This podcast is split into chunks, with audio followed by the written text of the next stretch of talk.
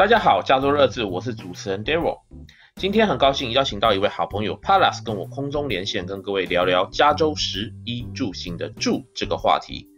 我本人住在洛杉矶，也就是南加州，而 Palas 他们一家是在西谷，也就是北加州，所以我们分为两边来分享一下加州住的问题。之所以聊到这个，主要是加州房子贵，并不是新闻啊。但是有一些数字显示，整个房市正在降温，全美。过去十二个月，房屋降价幅度创下经济衰退期后的新高。五十个大都会有四十三个降幅大于前一年的同期，特别是细谷新屋降价的比例全美最大。Zero 网站显示，到今年八月为为止，全美有十四点九 percent 房屋降价求售，比例最高的前十一个都会区有五个是在加州，包括圣地亚哥、洛杉矶、北加州的圣荷西、旧金山等。关于这点，Palas，你有感觉或有听到一些什么风声吗？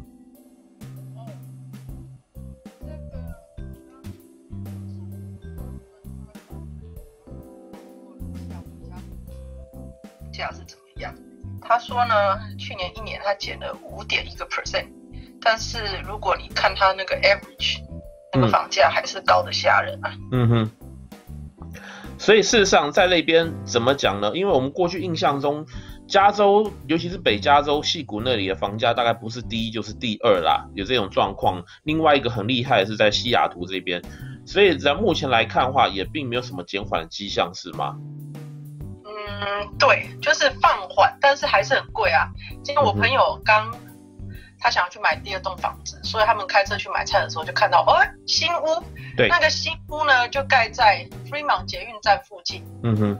那那当然地点是非常非常好，他就想说哇太好了，那把这个屋子买下来，然后租给上班族，然后住旁边搭捷运去上班，嗯，很方便，一定很容易租嘛。对，推进去看了一圈就说，嗯、啊，很好，问一下价钱，一百五十万。哦天哪，呵 呵天价，那就是天价了，真的是天价，所以他就说花了两个小时，结果什么都没得到，因为没办法买。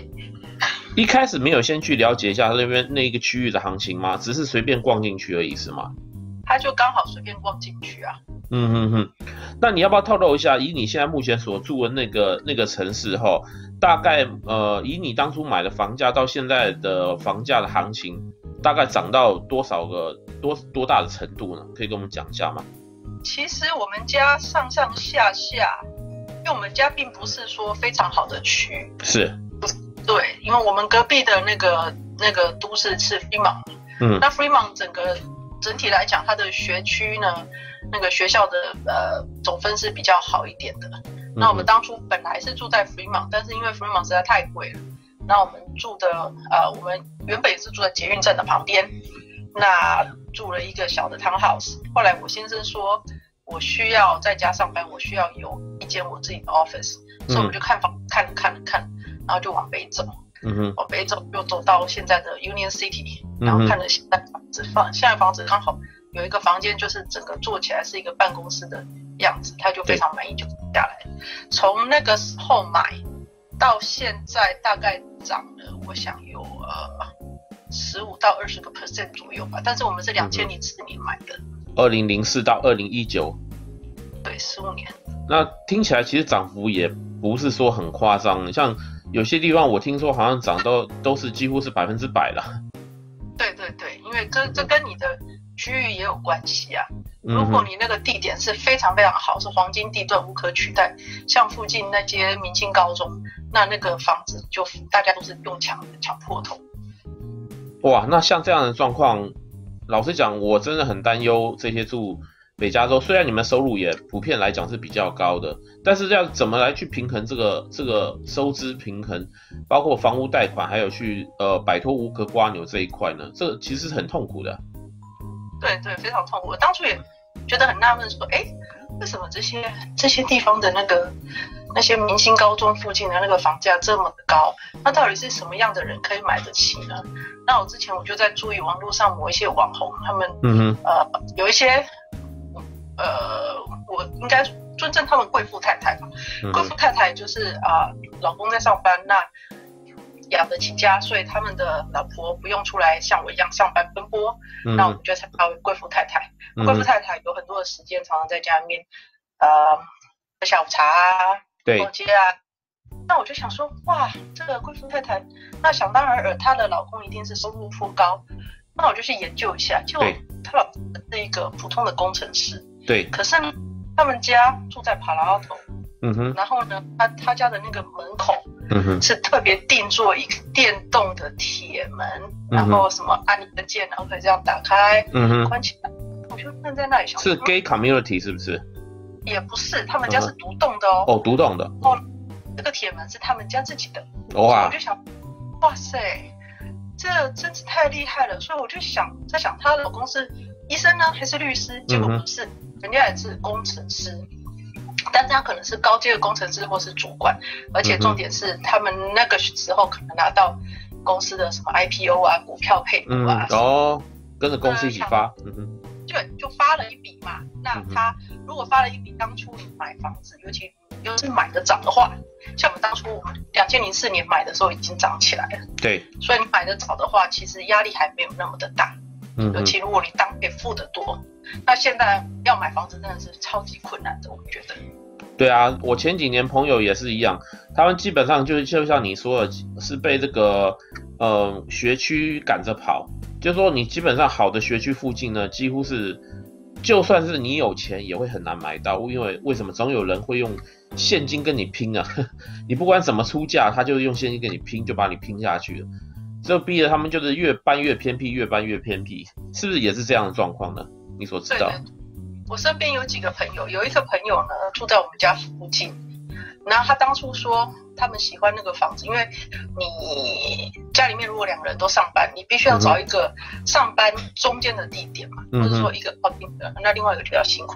他们当初找他们住在 Hayward，嗯，然后呢夫妻两个人一南一北上班，所以 Hayward。介于他们夫妻俩上班的中间，所以当初他们去看的时候，那个房子还在预售就买了。嗯哼。然后是一个 community，但是没有没有 gate。嗯哼。但是就呃就是比较偏僻一点点。嗯哼。结果后来发现是一个很好的地点，因为偏僻一点点，然后呢虽然在 Hayward，但是自然没有那么的差，嗯，所以他们就住了。然后之后生了小孩子之后，才发现说哇糟糕，这个学区很不好，因为。附近的那个小学、高中居然只有两到四分哦，那十分两到四分的小学，他就很害怕说，糟糕呢，那小孩子去那边会不会被欺负？嗯嗯嗯。所以夫妻呢就立定志向，我将来我的小孩要读私校。哇，那贵了。两个人都在上班，但是他说私校负担也是非常大。对啊，那很贵的。对他们。去的那一间私校在这边很有名，叫 Challenger。嗯哼。然后他的先生比较有能力一点，找到了一个兼差的工作。嗯哼。所以我们就笑说，算是蛮有蛮有蛮厉害的，就是还可以找到一个兼职的工作。他说，不然学费真的是太贵。是啊，是啊，大家都说啊，美国遍地是黄金呐、啊，尤其我们又住在 Golden State 黄金之州啊，照照理来讲，好像日子过得很好。没想到，其实大家都过蛮辛苦。就算你在戏骨里面当个体面的工程师，居然也是为为了小孩教育，还特别要跑去打工啊！有没有听到？工程师在打工哎，而且只是为自己小孩的教育着想。你说辛不辛苦？当然非常辛苦了。看起来这个房子这个住的问题还是无解后，在北加州那里。嗯，对。然后我另外一位朋友呢，是他们当初住在 San Jose，然后呢，San Jose 因为。呃，房价也是非常高嘛，所以他们当初住的是一个小房子。嗯，后来等到小孩子越长越大，就想说，哎呀，这样子不行了，房子这么小，小孩子越来越大，就两个都是儿子，那怎么办呢？那个时候刚好有一个地方房价非常的低，嗯嗯，大家非常流行去那个地方买房子，那个地方叫做 Mountain House。哦，呵呵，那那个 Mountain House 呢，就是为了房，呃呃。开发出来卖房子，特别开发出来一个地方，嗯嗯，前不着村后不着店，偏僻，嗯，非常偏僻，但是地很大，嗯嗯，慢慢开发，想盖多大就多大，他们光是光是前面的那个 driveway 就可以打篮球，但是住在很偏僻啊，晚上可能还会有那个卡尤提子的那个土狼来造访你。哦，那边还没有偏僻到土狼，因为它之前应该附近都是农地，嗯、然后开发出来，但是小孩子要上学就很辛苦，因为刚开始去那个时候开发的时候还没有学校，所以他们必须要每天早上很早开车开到 Tracy 去让小孩带、嗯、小孩去上学。是啊，你看这个在北加州要住啊，真的是很头疼啊。你要不然就是住在这种黄金地段，但是自己打工打的要死，钱可能大部分都丢到房子里面去了；要不然你就想办法住偏僻一点，但是呢，你就塞车塞得要死，要开大老远去上班。这基本上不光是北加州，即使在南加州也是类似一个状况。像你要知道说，在过去几年房地产火爆的时候呢，呃，因为洛杉矶南加的格局跟北加州不一样，它是东西走向的，所以现在变成说。呃，大部分的新新房子的新屋买家要越搬越东边，越搬越东边。越东边的意思是什么呢？当然，除了第一个你看不到海滩之外呢，再来就是越来越沙漠地区。沙漠地区那边就是越来越偏僻啦。我们来看一下这个房地产分析公司这个 CoLogic 它有公布了一个报告，在南加主要六个县，它房地产中位数现在平均价格是五十三万五千美金。这个跟去年其实差异不大，好像也并没有真的符合说现在房价有降温的迹象。其中在 San Bernardino，这也是我住的那个县哈，平均房价三四万六千美金，小涨五点三个 percent，还是往上。Riverside 是往上了三十九万美金，小涨了二点六 percent。Ventura 这个往西北边一点，这个叫做五五十九万九千美金，也是小涨了二点一 percent。洛杉矶县呢？六十一万九千美金，又小涨了零点七个 percent，唯一下降的就是 Orange County，这个叫做橘郡或者说橙县，七十一万九千五百美元，下降一个 percent 而已。所以呢，到底现在房价是往上还往下呢？真是各说各话，我们也无法预测了。那唯一知道说，其实大家痛苦指数都是差不多，尤其你现在要买房子，真的是要越开越东边，越开越东边，这也代表说你。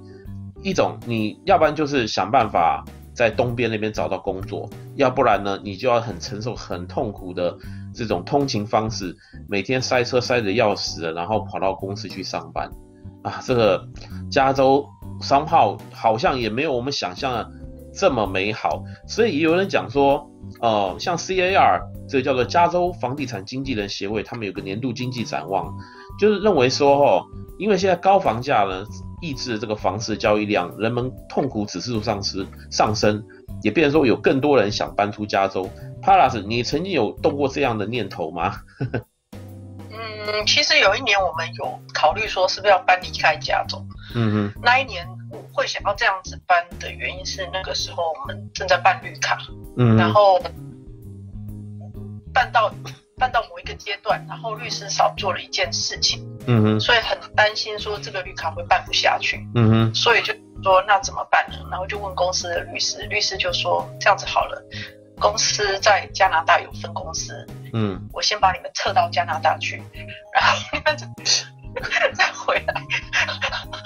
那个时候我就觉得，我跟你讲，你只要一出去，你就不要想回来啦，没错，你哪受得了啊？对对。说实在，加州住惯了，你要再搬去别的地方，对啊，是非常非常而且还要再搬回 Silicon Valley，现在根本是不可能的任务。你当年花了多少钱在 Union City 买的房子，你过几年再回去，我想你买不起了啊。